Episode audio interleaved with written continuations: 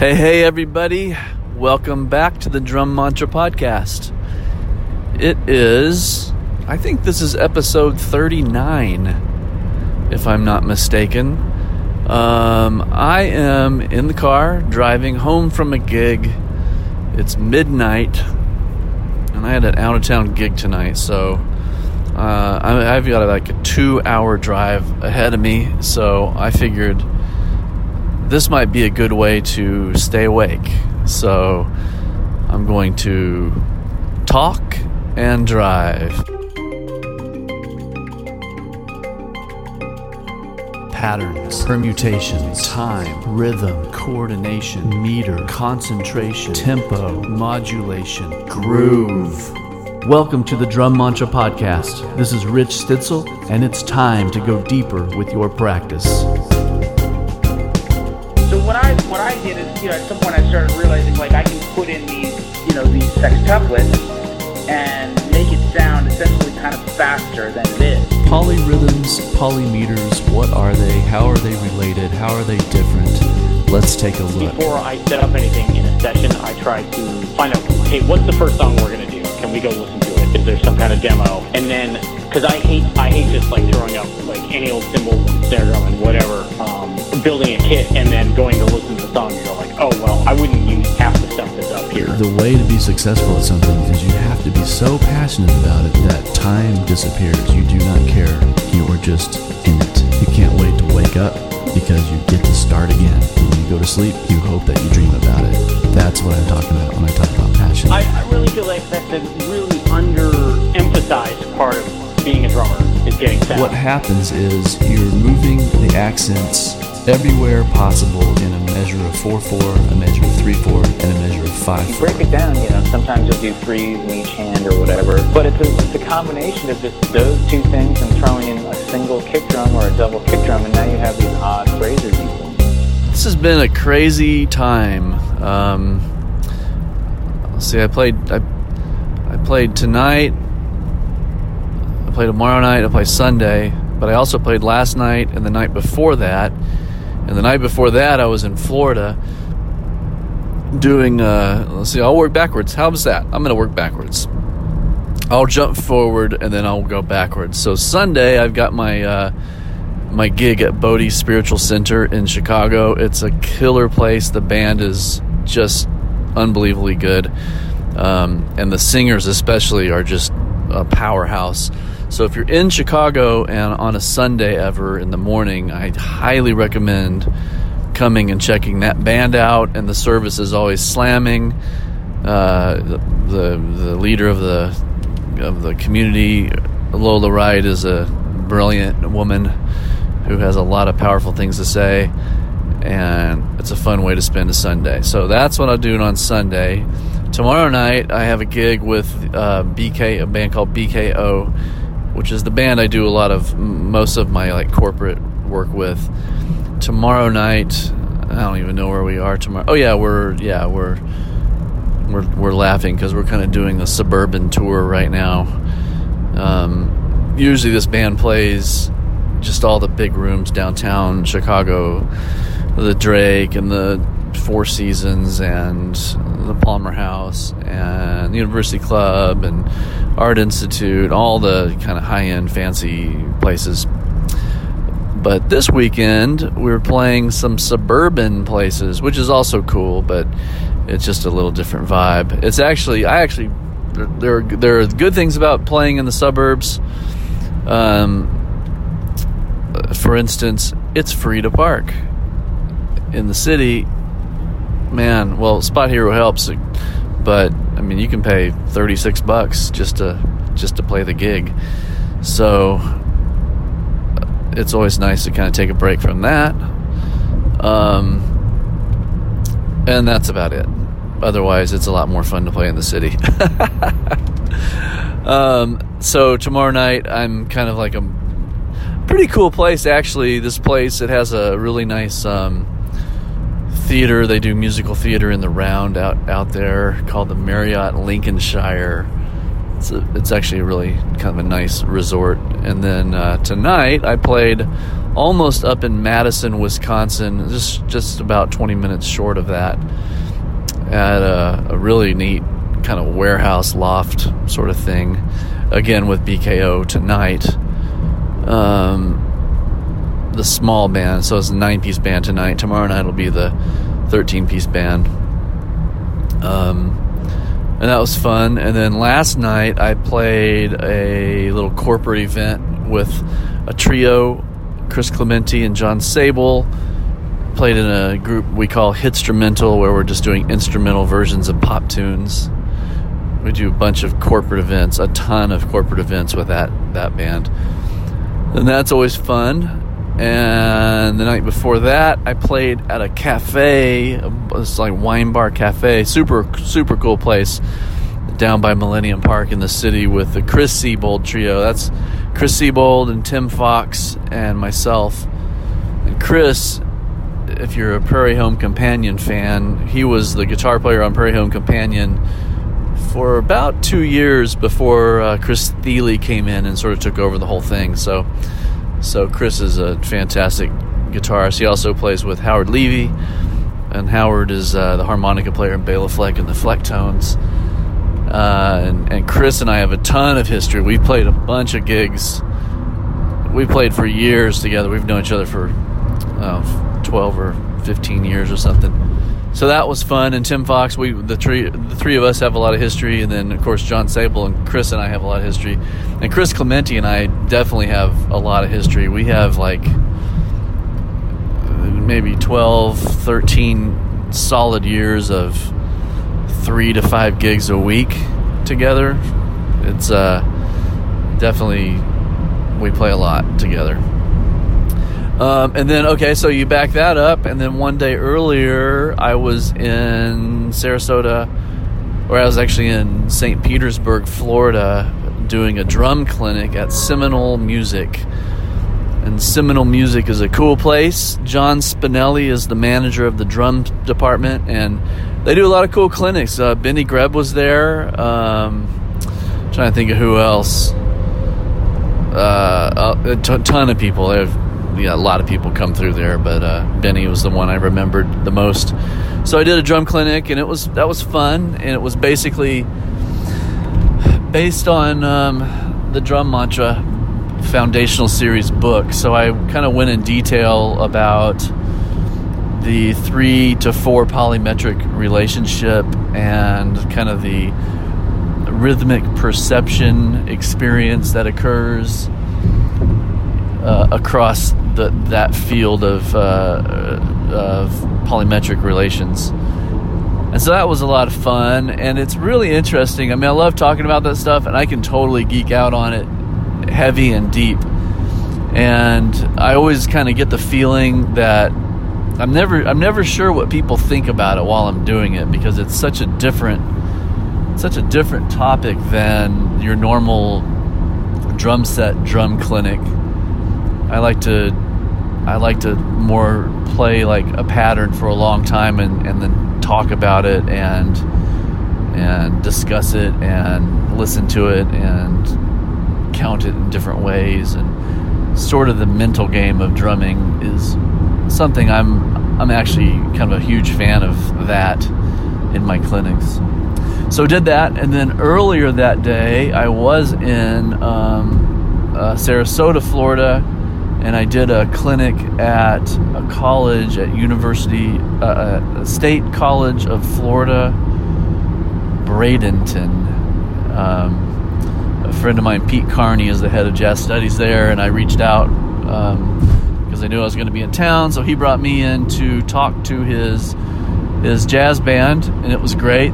They played for me, and then I played with them, and then they asked a bunch of questions just in general about the music business and lifestyle of a musician and the challenges and all that. It was great. It was a lot of fun to talk with them, and then back it up again. And the day before that was my performance at the Ringling Museum in Sarasota with 14 percussionists.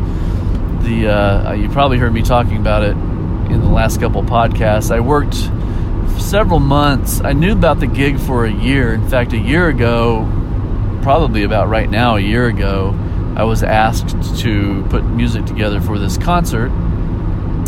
And sometime around April or May, I got a little more serious. I was always serious and thinking about it, of course, but I started writing.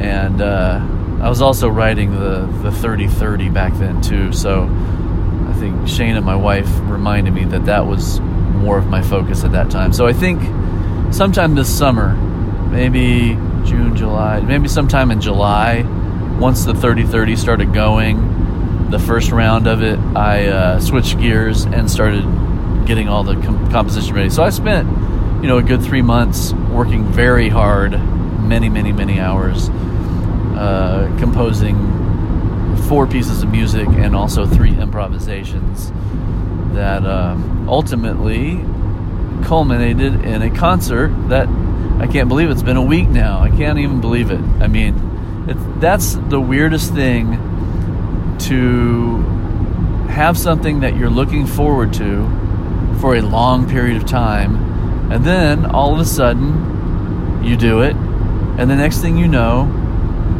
a week has already passed. It's crazy. I mean, that was the main focus of my entire existence, was writing those pieces. If I wasn't playing a gig, which was, in September I had 28 gigs, I was either doing that or I was writing, and it was almost like I was playing too many gigs. It was hard. Anyway, and now it's in the rearview mirror by a week. It's crazy. It went really well. It was a very interesting experience, because part of the deal with the with my portion of the concert, this was a 2-day event at the Ringling Museum. And it was 14 percussionists that came in from around the country and performed 70 pieces of music over the course of 2 days. Very intricate percussion compositions. Several world premieres occurred that day, as well as, my thing was also, I guess, considered a world premiere. But just a remarkable group of percussionists who did some unbelievable stuff. I got there Saturday afternoon, so I missed the first day. They got there Thursday, and I basically missed all of it. I missed all the performances. I got there just in time to kind of focus in on Drum Mantra Live and get all the instruments set up for that, and work through some miking stuff with the sound guys and some of my computer stuff. But very interesting experience, because part of my set was to include the opportunity for guests of this concert to come up and perform with the ensemble. They would be given little parts in the moment to play, like a shaker or a tom or a suspended cymbal or something.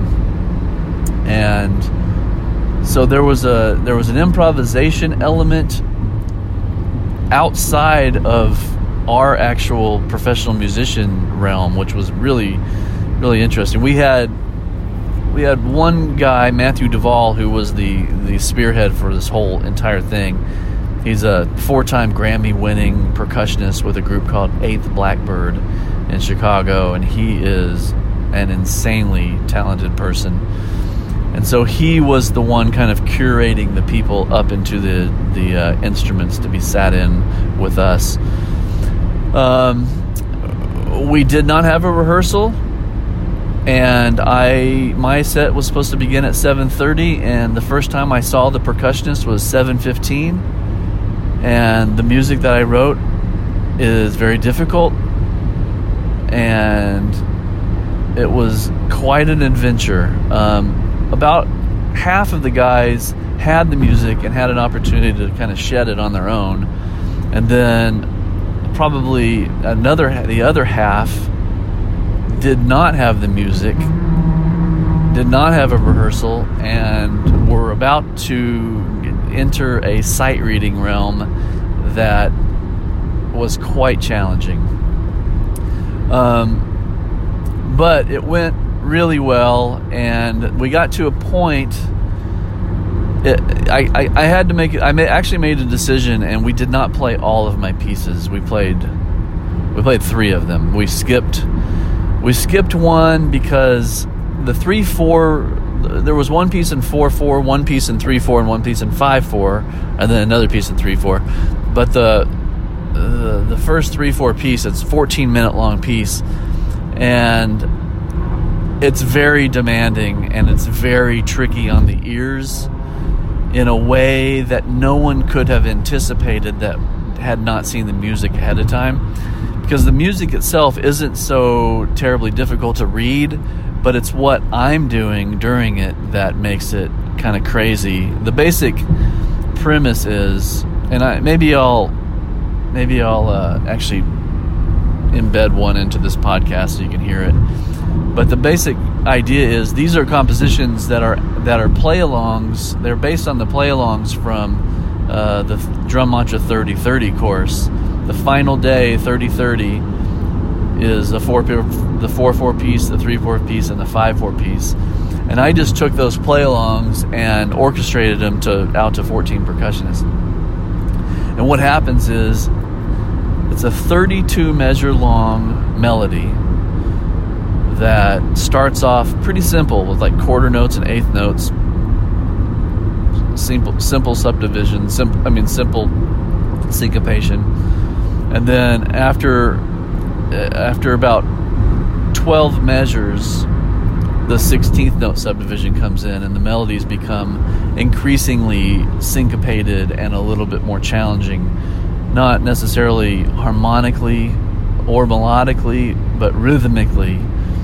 So there's, minor melodies happening, minor as in, very little note movement, but, just enough to give you a shape, because the main issue is the rhythms that those melodies play. They're very syncopated, and they get pretty challenging. And you play that's a 32-measure long phrase, ultimately. And then every 32 measures, the entire piece of music modulates up, diatonically up a C major scale. So the first one is in C, the next one's D, E, F, G, A, B, C. And so you're playing, so these people are reading this music, sight reading the music, it's modulating, and here's what happens every time the modulation happens. Not only are they suddenly having to play in a new key, every 32 measures it's in a new key, but the main pulse of the piece shifts over by 1/16th note, and that's what I'm doing. So I'm playing the snare drum accents, the first 32 bars on the downbeat, and I'm playing the melody with them in unison on the bass drum and accenting quarter notes. And then the second time the melodies repeat, I'm playing the melody with my foot, 16th notes on the snare drum, but I'm accenting the E's. One E and a two, E and a three, E and a four, and then the ands, and then the uhs, and then all eighth notes, the E's and uhs, and then the 4/4 sections. Then it's beats 2 and 4, and then beat 3. Now the 3/4 section is where things got a little crazy, because it's hard enough just to read the music and keep up with what's going on, and the pulse starts to move beyond the partials of duple-based 16th note movement across the 16th note field. So in the 3/4 section, the accents go like this: downbeats, E's, then ands, then uhs, then all eighth notes, and then the E's and uhs, and then beats 2 and 3. So like instead of a backbeat on 2 and 4, if you're a 3/4 time, it's 1, 2, 3, 1, 2, 3, and then after that is when it gets crazy. The final 3 sets of 32 measures, so the final 96 measures, is a little bit mayhem if you're not completely expecting it. What happens is I go into accenting every third 16th note. 1E and a 2E and a 3E and a 1E and a 2E and a 3E and a. Now, if you're not listening and not, I'm not if you're not listening, if you're really not locked into the melody that you're playing, you're hearing this new subdivision that's going across the measure in a different polymetric relationship, and it becomes very disorienting if you're not prepared to have the experience. Some of the melody lines, you could either think you're in 3/4 or you could think you're in 12/8, and if you start to think you're in 12/8, things can get really crazy for you, because once you get used to that and you're reading it in 3 but hearing it in 12, and then it takes a left turn and it doesn't fall in 12 sensation anymore, it can throw you completely off. And then after that first 32 measures, it does it again with the three note groupings, but it's shifted over by 1/16th note, 1E and a 2E and a 3E and a 1E and a 2E and a 3E and a. And then finally, you guessed it, the final one is 1E and a 2E and a 3E and a 1E and a 2E and a 3E and a for 32 bars. So, while that was happening, I could sense chaos starting to brew, because not only did we have players who were trying to sight read and really doing a good job, but were against the odds with the challenges of the rhythms that were happening, we also had a whole contingent of improvising non-musicians who were playing other things that were being made up. So it was becoming a little bit too chaotic for me to guide properly. It's hard when there's 24 people with instruments and I'm sitting at a drum set and I'm trying to get everyone through a piece while I'm the one playing the most challenging part. It was very weird. Not weird, but I mean, it was just an intense moment. So I made the executive decision to bail on the third piece, which was the 5/4, because it is even crazier. I mean, reading in 5 is already a little bit weird because it's a long measure. It's always longer than 4, and you want to hear it in 4, and there's always an extra beat, and that can be disorienting. And then the accent structures are just like I said, but the final accent structure is every 5th, 16th note. So you could start to morph your understanding of where the time is a little bit in that too. So I bailed on that one. I think that was a good call in the moment, and I actually took over the drum jam and kind of conducted everybody in a little period of kind of improvised composition. I was yelling parts to people and improvising parts for different people, and controlling their dynamics and stuff like that. So it was fun. And then the final piece was called Dog Chants, and that song morphs into the Kraken Quartet from Austin, Texas. They have a song called Chance the Dog, so my piece was written to morph into their piece, so our set ends and their set began. Now, if you don't know anything about Kraken Quartet, they are awesome. You've got to check them out. Kraken. They're in Austin. It's 2 drummers that are playing kind of also 2 drum sets that are also playing like bells, and one of the guys is playing some synth stuff, and then another person is playing vibraphone, like through effects pedals and some percussion instruments, and then the other person is playing I never even saw what he's playing. I think it's a marimba. It may be a xylophone, but I'm pretty sure it's a marimba, a small marimba, and some synthesizers also. So it's like a percussion ensemble on steroids, and very cool. I really dig them, and I highly recommend checking them out. So that was Sarasota, and that was a week ago. So crazy. Drum Mantra Live was asked by some concert promoter, was interested in having us play at a prog fest in Florida in May. So we may be flying back down to do a Prague Rock Fest, which is crazy because I definitely don't consider myself prog at all. Never listened to it. Absolutely never played it. I've never known people that like it enough to play it. Although, now that I'm in Chicago, I do know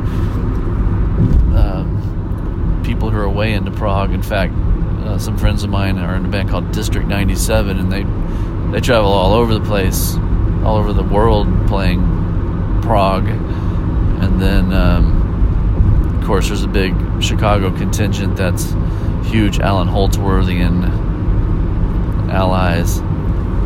So, but that was never me. But it'd be funny to be all of a sudden the composer of music for a group that is considered, or that is playing a prog fest. I haven't even spent.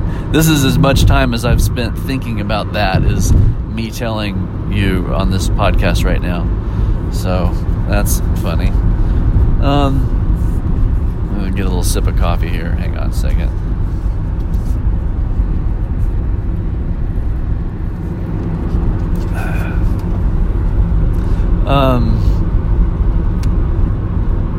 It's been interesting. I've been home. I've had a gig every night and not much during the day. And one of the things during the day that I've been trying to do is re-listen to some of my pieces and start to figure out how to shape them a little differently for a different performance scenario.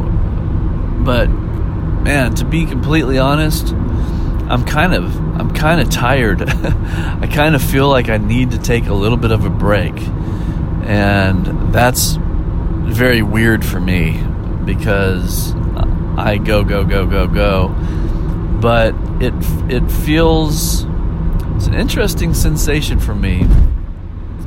I've definitely taken some naps during the day and have not felt guilty about like staying pretty chill because I still, hit the ground running with gigs and stuff, but I almost feel like I have to let go and kind of clear my mind for a while, which is hard for me.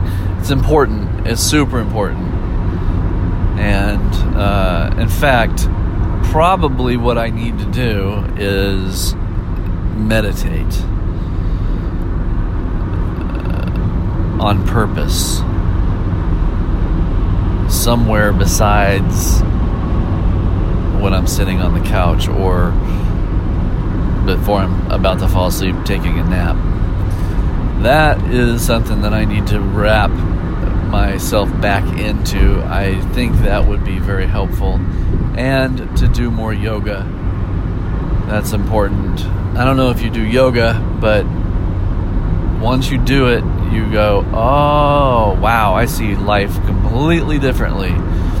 And if you find a good teacher, someone who is, it's where it's not an athletic event, it's more about kind of the subtlety of breathing and awareness. When that kind of stuff is being, focused on in a class, you can really kind of changes the way that you look at life. So that's important, and I definitely think I'm going to get into that again. I mean, I do own a yoga studio, kind of, not really. My wife does, but I have a key to it, because my studio is underneath it. So, yeah, I think I'm going to get into some yoga, and I think I'm going to get into some meditation, some purposeful meditation. I don't know how long or how much, but to be completely honest, I don't feel like practicing, and I don't feel like writing. I have been spending a little bit of time, I'm trying to also maintain Rich Stitzel Music and all things Drum Mantra. So I have a meeting with a branding and marketing person sometime in November.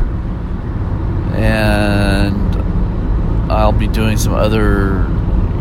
I do a lot of meetings, and most of the meetings I have are me kind of being called and having a meeting with somebody that wants to have a meeting with me to pick my brain about something that maybe they heard me talk about on a podcast or something, or something I've posted. And if they live in the area, they might reach out to grab a coffee or something.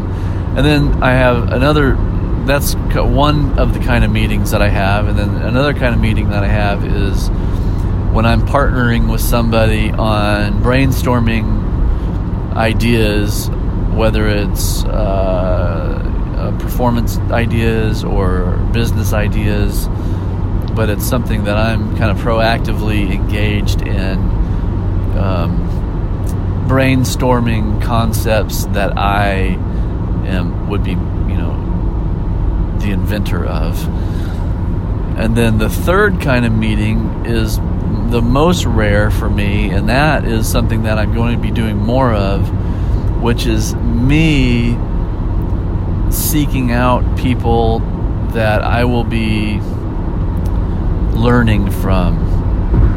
For instance, a professional branding and marketing person. Another person is a professional business manager who actually will help me really figure out the smaller details of running a business, which is Rich Stitzel Music, and helping me kind of navigate into the next realm.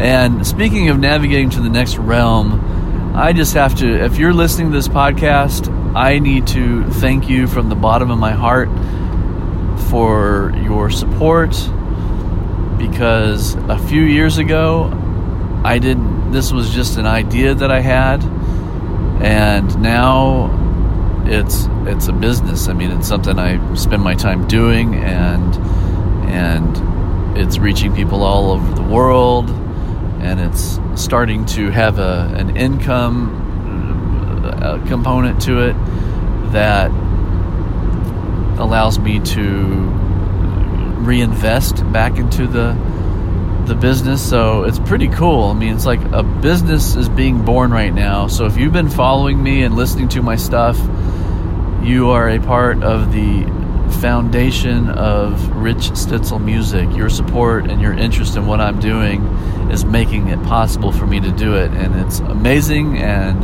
I'm humbled and grateful to everybody that has watched a video or bought a book or taken a lesson or any of that stuff, even just liked a post.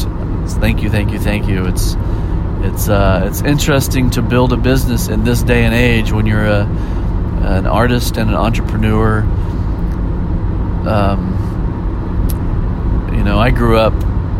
I grew up promoting my bands, my original bands, by hand drawing and cutting out pictures from magazines and making flyers and then Xeroxing them at wherever we could find a Xerox machine, and then stapling and taping posters to walls and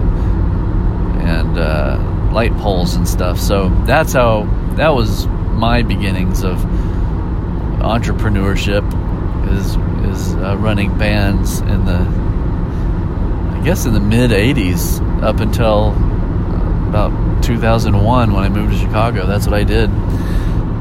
And now it's totally different with social media. It completely opens up a whole new world where we're all connected, and there's a lot of noise out there, and if I'm cutting through some of that noise and helping or inspiring you in any way, please know that is a sincere gesture on my part, that I am sincerely sharing information that I know from 25, almost 30 years of being a professional musician and a drummer and a thinker.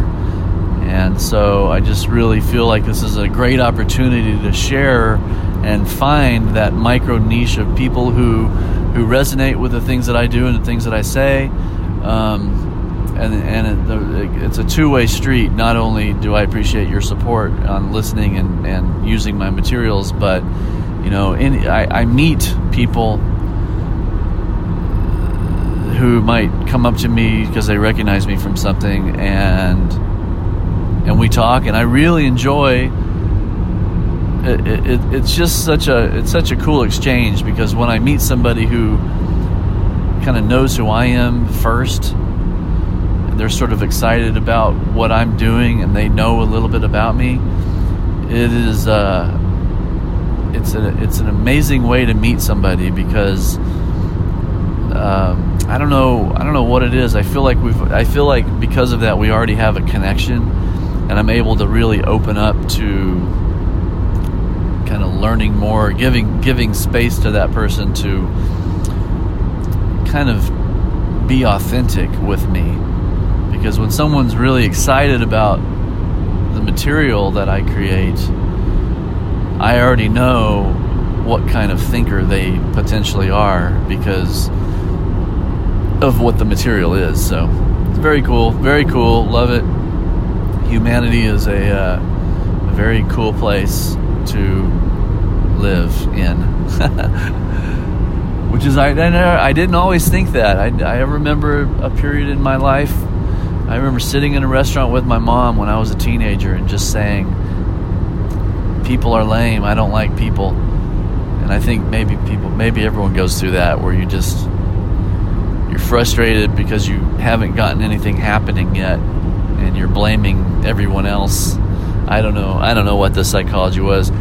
This is not the podcast for that. I'm not going to go down that rabbit hole, even though I could. I know I could, but I'm not. I'm not going to do that.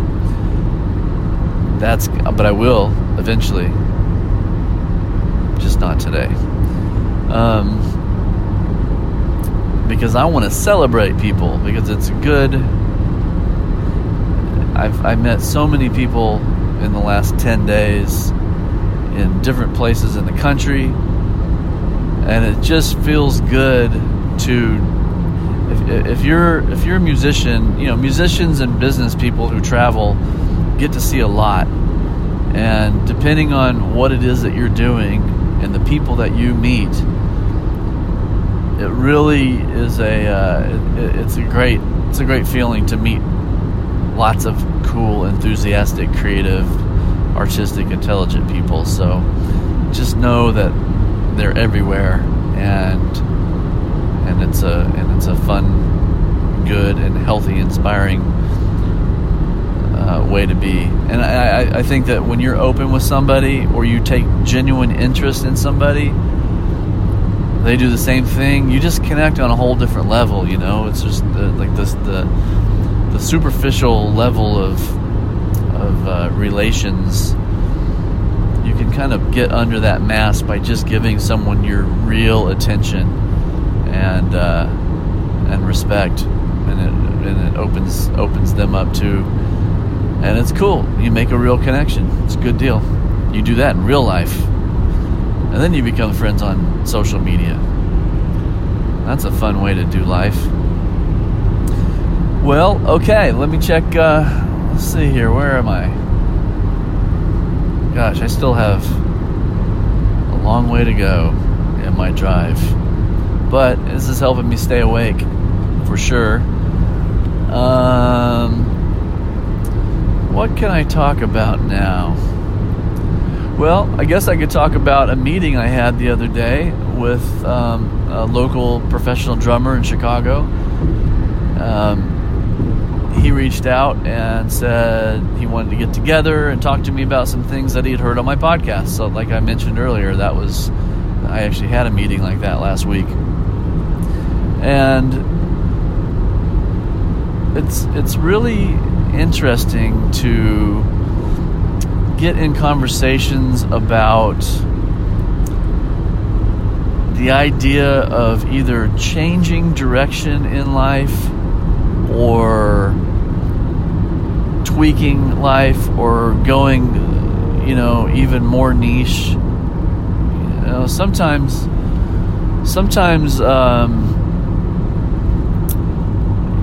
there may be people who are like, I don't know, they're like sell insurance or something, and then they also have a band, and so they're doing one thing as a career, and then they're also doing another thing for fun. It's kind of like a hobby. Like, they're playing music, they have a band, it's fun, and then maybe they also play golf, and maybe they also belong to a club, so they've got a social aspect to their thing where they're go to dinners with other people or whatever. And all of a sudden, you've got a person who has a lot of different facets going on in their life, and that kind of makes up the way that they experience the world. And that's true for every human, whether you are, whether you're a waiter who also, tutors high school kids and likes to sing karaoke and is in a book club, whatever. I mean, every one of us has these little things that we do that kind of make up the time that we spend awake, and that's who we associate with, and that's kind of how we start to define our experience. So, as a musician, though, this is definitely something that I went through and experienced, and this is something that we talked about in this meeting, is... For me, being a drummer is at the core, and diversifying or going micro niche, going way down into, for me it wasn't like I'm playing drums, oh yeah, and I'm also gonna, play tennis, and I'm gonna run, and I'm gonna do this, I'm gonna do that. It's like, nope. For me, it became I'm going to add being a composer. I'm going to add being an educator, like writing a book. I'm going to add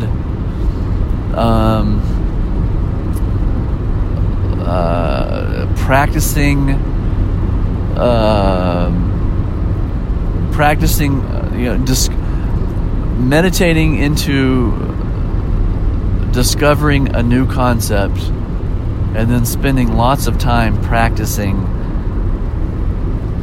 to be able to master that concept that was unknown to me before I discovered it. That kind of stuff. That's what my diversification looks like. And diversification can look like anything, like I just said. So this guy, and he's a great drummer. I don't know if he wants me to name his name, so I guess I won't. But super cool, super successful, plays tons of gigs, has a master's degree, and wants to take charge, because he's discovering that the gigs that he's doing aren't necessarily the most fulfilling, or he's done it and he's ready to, open a different door in music. So, not wanting to change things up, get more serious, go in another musical direction. Oh, excuse me. So we talked about that, and we talked about what it is he wants to do, and his biggest, I say at the time, I this was before I went to Florida, so I was right in the middle of writing and tirelessly writing, and I said the first thing we need to do when we want to discover what it is that we should be spending our time and attention on is, in your quietest moment, what is it that you think about the most? What is it that you're most excited to do? And what is it that when you're doing it, you could do it tirelessly for hours and days on end? And for some people, that's, you know, building a model of a boat inside of a jar. And for some people, that's perfecting their golf swing. And for some people, it's practicing an instrument. It's, you know, it could be anything, but whatever it is, or drawing and making art. But whatever that is that you can do relentlessly with full focus and attention and complete dedication, that's your passion. When you know that and you discover that, you go all in, is my philosophy. And this can be anything. I mean, there are 13-year-olds who are like playing video games, and they have literally 1 million people tuning in to watch them play a video game. A 13-year-old kid. This has never happened in the history of humans. And it's legit. It's their passion. And they're so engaged in it. But they have the outlet of social media. So now the world can connect and experience someone who is fully engaged in their passion. That's the deal. That's the bottom line. I think that's the underlying essence of what it is that attracts us to others, is being able to experience someone engaged in their passion. And the trick is to not be sidetracked by the details of what it is that they're doing. So, for instance, if this kid is playing, you know, some kind of video game and he has 1 million people watching him, to understand what it is they're experiencing is one thing. To experience someone who is dedicated to their passion, period. After that, it becomes messy, because most people watch it because they want to watch the video game. And they want to watch where the secrets are. And they want to learn all the tricks about the video game. The video game is not it. That's not where the power and the energy is coming from. That energy and that attraction is coming from the connection of someone who is truly engaged in their passion. Think about that one for a while. Whew. I like that. That's pretty good. That's a pretty good thing to ponder. So, what is it? What is it for you? Is what I was asking him. And he said, without hesitation, he loves big band music. No hesitation. He has a big band. He loves running it. He loves thinking about it. He loves getting charts made for it. He loves paying for the charts. He pays the musicians to do the band. He loves the band. He has a partner friend that kind of co-runs the band, and he says he's always calling him and telling him these new ideas. And I said, there it is, man. I mean, you are acting with tireless energy towards something that you're really passionate about. So it's time to go all in. Now, you can't just say, I'm going to quit everything. I mean, when you find what your passion is and it's not related to what you're actually doing, unless you're, you know, financially free, you can't just say, I'm going to quit my job now and you know, and go to the batting range every day. You've got to slowly, you still have to get practical with it. And here's the deal. And I don't know, I'm going to say this, and it's a wake-up call, and it's a bummer, and it's a weird thing for me to say, but there are people who do things in their life that are 100% unrelated to their passion. And it's kind of the majority of people in the world.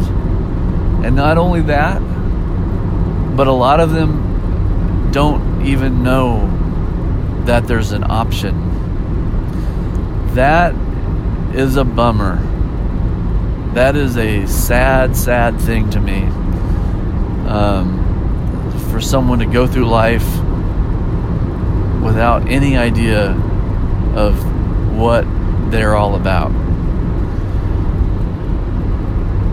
It's crazy. So now here's the next thing, and this is going to be hard for some people to hear probably that are listening. If you're doing something and you're wondering what your passion is, or if you're doing something like you have a job and you think you know what your passion is and it's not related to your job, I think it's important to spend some time thinking about how did you get so far off course? What is it that made you take one direction and shut down the thing that now you're calling your passion? Because I'm pretty sure, and I feel like your deep, true passion is related to something, some aspect of who you were as a young person, like as a kid. There are, if you really, really dig into it and look at the qualities of what your passion is, I think those qualities were things that were fascinating when you were a child, or things that were prevalent in your experience. And eventually, when we begin to learn skills, we take those qualities of who we experienced ourselves to be, wherever we were, whoever we were around, and as you begin to develop skills as a young adult, you start to organize those skills that kind of resonate well with these qualities that you were passionate about as a kid. And it's the crazy thing is, if it's not a sport, then it most likely is something in the creative field. Art, music, dance, singing, writing, philosophy, whatever. Because that those concepts represent freedom. They represent the creative act, and the creative act is making something that wasn't there before. And that is the mystery and the beauty of the essence of life itself, is creation. So we can already divide things up into two different kinds of people. People who dedicate themselves to a sport are different than people who dedicate themselves to an art. Because a sport, this is a tricky one, isn't it, to think about. I want you to think about this too, and think about how it is that I'm kind of coming about justifying this. I guess the deeper importance is, there comes a time in someone's life when they make a left turn and leave their passion at the door, because it's time to get serious about life. And that's the banking industry, and that's the medical industry, and that's the insurance industry, and the litigation industry, political industry, and all these other things that, I mean, some families are, have doctors for generations or lawyers for generations, and that's just part of the DNA of how you grow up.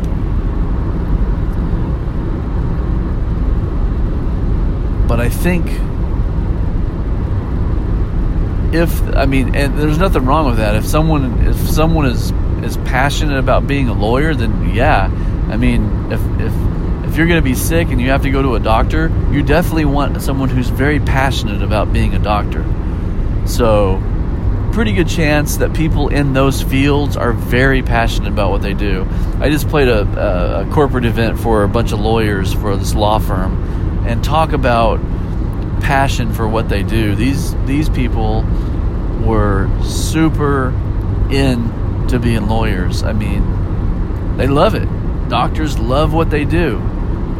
It would be awful to go, get on a plane and the pilot was like, "Oh yeah, I guess I'm cool flying, whatever. It's not that, I could take it or leave it." It's like, what?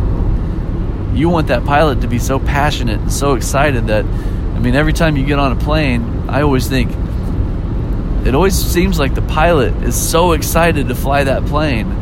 It's not mundane because they're tirelessly engaged in what they are resonating with, their passion. So if you're very far off from it, the most important thing you can do is start to figure out what it is and to start focusing in on it, and do it as often as you can with sincerity. And for instance, let's say you're a banker and you've every time you get a guitar in your hands, you just time slips away, and 4 hours is already gone, and you loved it. You can't wait to do it again the next day after work. It's important to kind of look at that and take that seriously, and figure out how to continue to dedicate yourself to it. Now, there are only a certain amount of hours in the day, so if you can't dedicate more time, you have to learn how to dedicate more quality time. And quality time comes from being focused on the finer details of what it is that you're doing. Because 4 hours, you could be in bliss jamming along to Pink Floyd records on an acoustic guitar for 4 hours and be totally excited to do it the next day. Well, where is that really going to get you?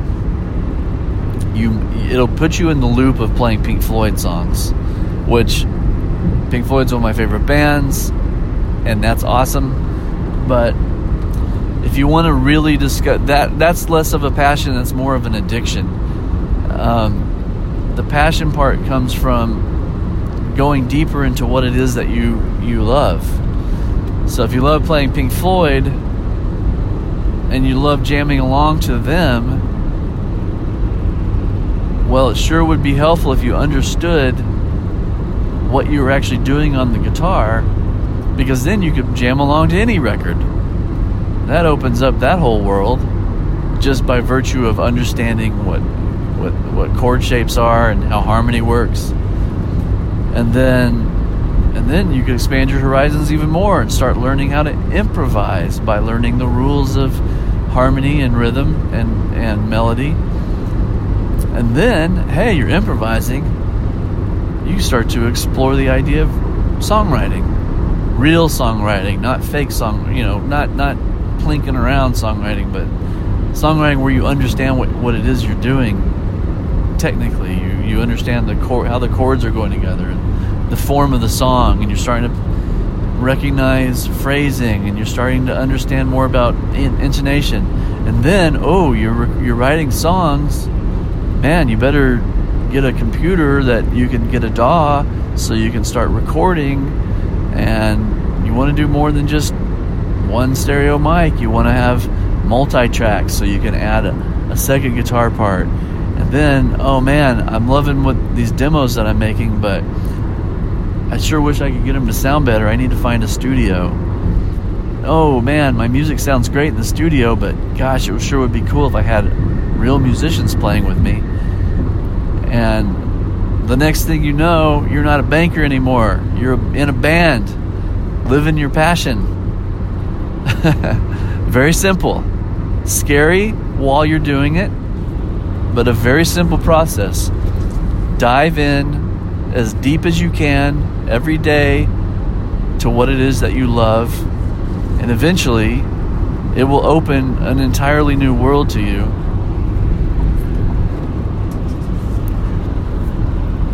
Now, I myself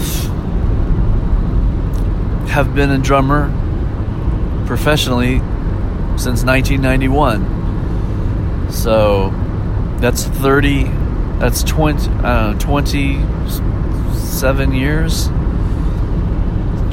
years of being a professional drummer. So when you do that, and I not a day goes by where I'm bored. Never. In fact, I'm more excited about the infinity of playing than ever before, and I've always been excited about it my entire life. Sometimes I'm tired and I don't want to do it, but I'm inspired. The fire is huge, and the passion is definitely there. But sustaining passion for 27 years at a level that is artistically satisfying and financially satisfying, and it happening in a blink of an eye, is telling me that I'm aligned with my passion. And I can tell you this, even as recent as 10 years ago, even 6 years ago, I would wonder, am I really a professional musician? Am I really cut out to do this? And then I think, wait a second, it's all I've ever done. Yeah, I am. That's what I'm doing. And I think about that from time to time, because as a musician, we can go through a lot of stressful moments, a lot of self-doubt, a lot of fear of lack. You gotta always have gigs, you gotta be able to pay the bills. I mean, there's a lot to it besides just jamming out on a drum set. And when it becomes an actual career, but I can't remember where I was going with that now. Too bad it's late, because I'm kind of tired. It's 1 a.m. now. I've been talking for 1 hour.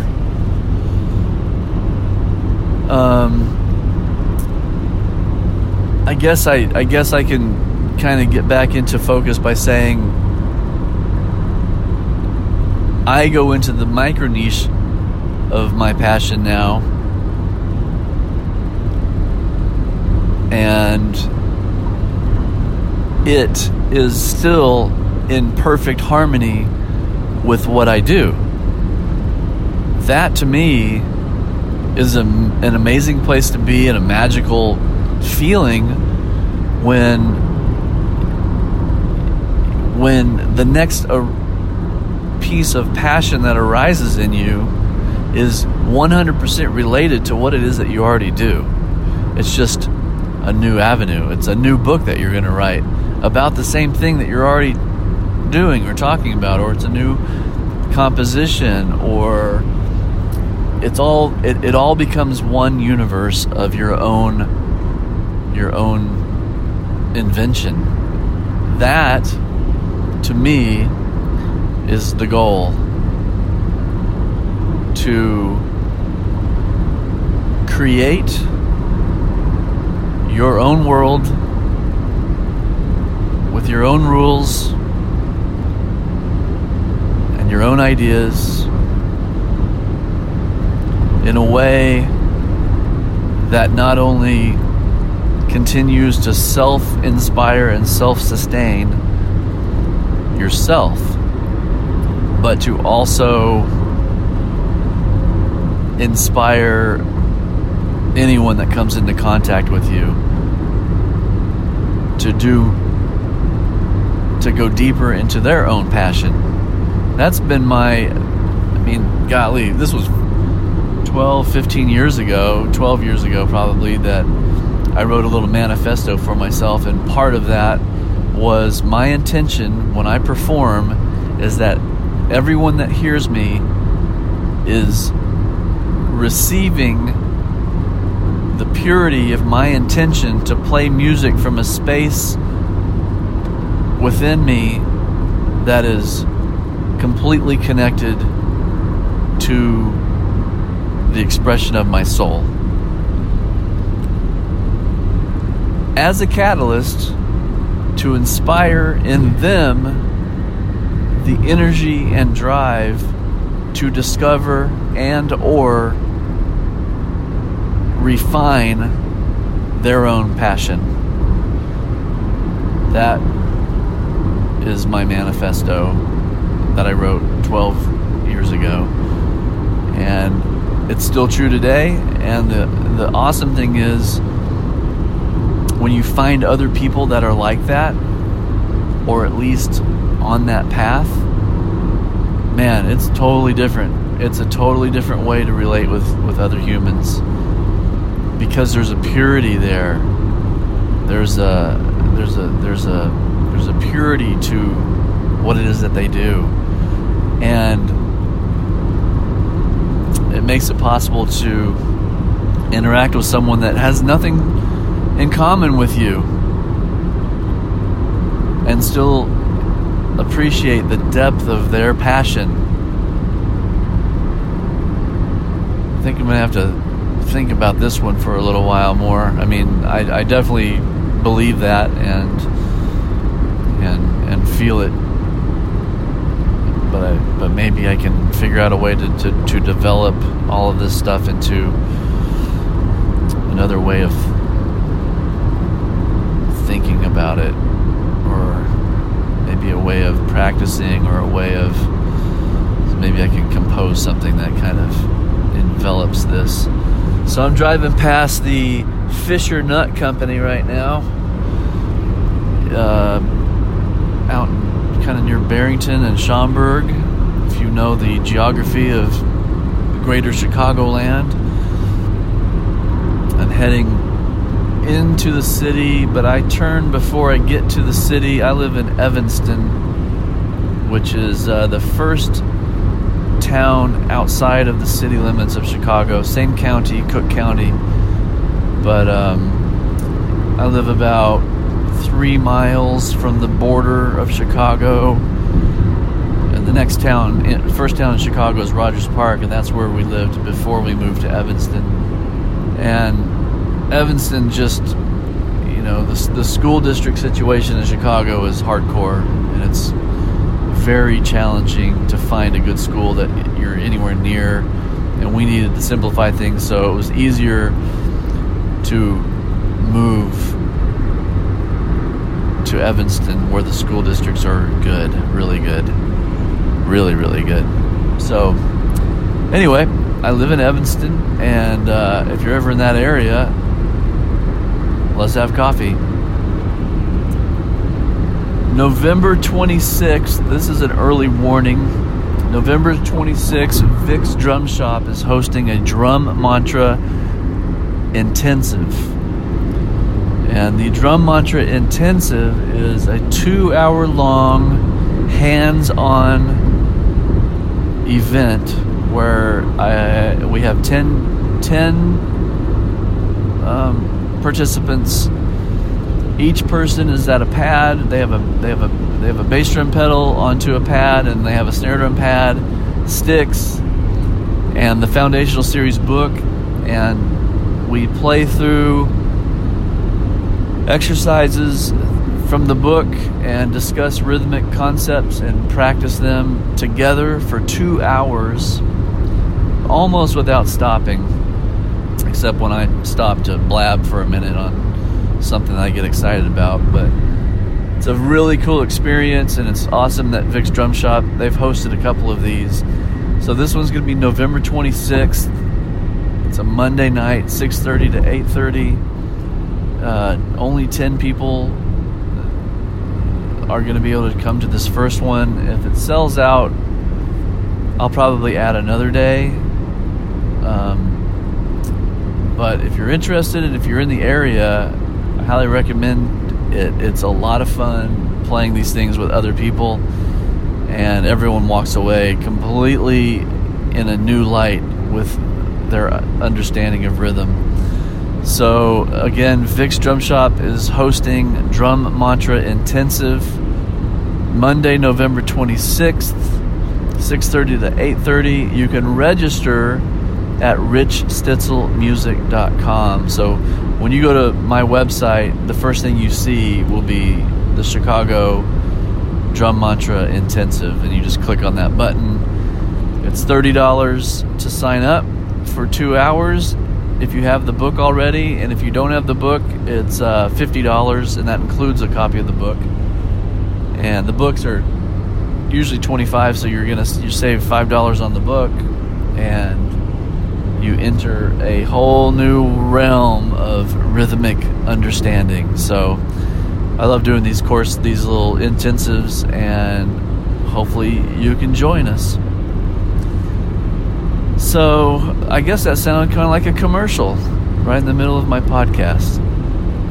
If you're holding on still and still listening to me, I remember being on the road many, many, many years ago, and we would listen to the AM station, Bill Mack, I can't remember what the show was called. I can't remember what his show was called. But we would listen to these late 3 o'clock in the morning AM radio shows. That one, and then there was another one about, what was this called? It's been so long. It's the one where it's all the conspiracy theory, UFO stuff, Art Bell. So we would listen to Bill Mack or Art Bell, and man, it was like the most surreal early morning band driving through the mountains kind of radio. It was a lot of fun. Haven't done that in 20 years, but I still remember it. Well, I'm coming up on Schaumburg here, where my daughter lives. She's a senior in high school, and in 2 weeks we're going to fly out to Manhattan, Kansas. She's going to check out K-State University, and the band director there is totally hooking us up. We're going to hang with the band during the day, and then they're giving us tickets to the football game, so we're going to go hang with the marching band at the football game. K-State versus Texas Tech, I think. I don't know. I am not a football. This will be my first college football game in my life, but I have a lot of K-State people in my family. A lot of people went to that school. My parents went there. My grandfather wrote the fight song for the school. And there's also a scholarship. His name is Matt Betton. And there's a Matt Betton scholarship at K-State for musicians. So that'll be fun to go back.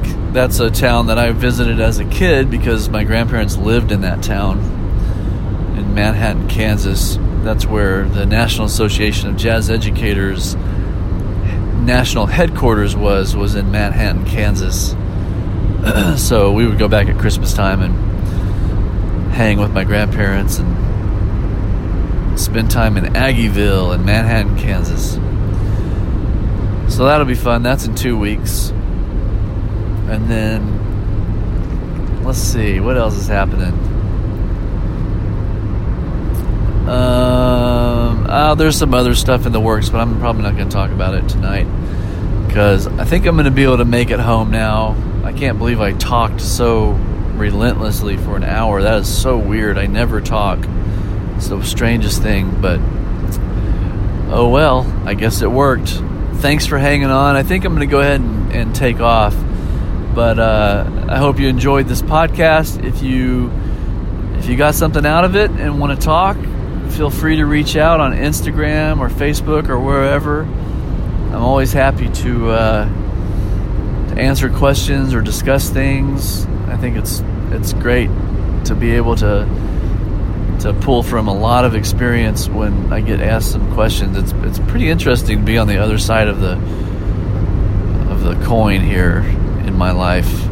So I guess it's time for me to become this person that has a podcast. So here we are. Anyway, thanks for listening. And if you're not on my mailing list, richstitzelmusic.com, I highly recommend doing that if you want to keep in touch with stuff. I send emails out and send lessons out and all kinds of fun stuff there too. But anyway, I wish you all the best. And until next time, take care. Bye-bye. Thank you so much for listening to the Drum Mantra podcast. Your time and attention is much appreciated. I would love it if you went to the iTunes store and left a rating, and please share this with anybody that you think would like to go deeper with their practice. Take care.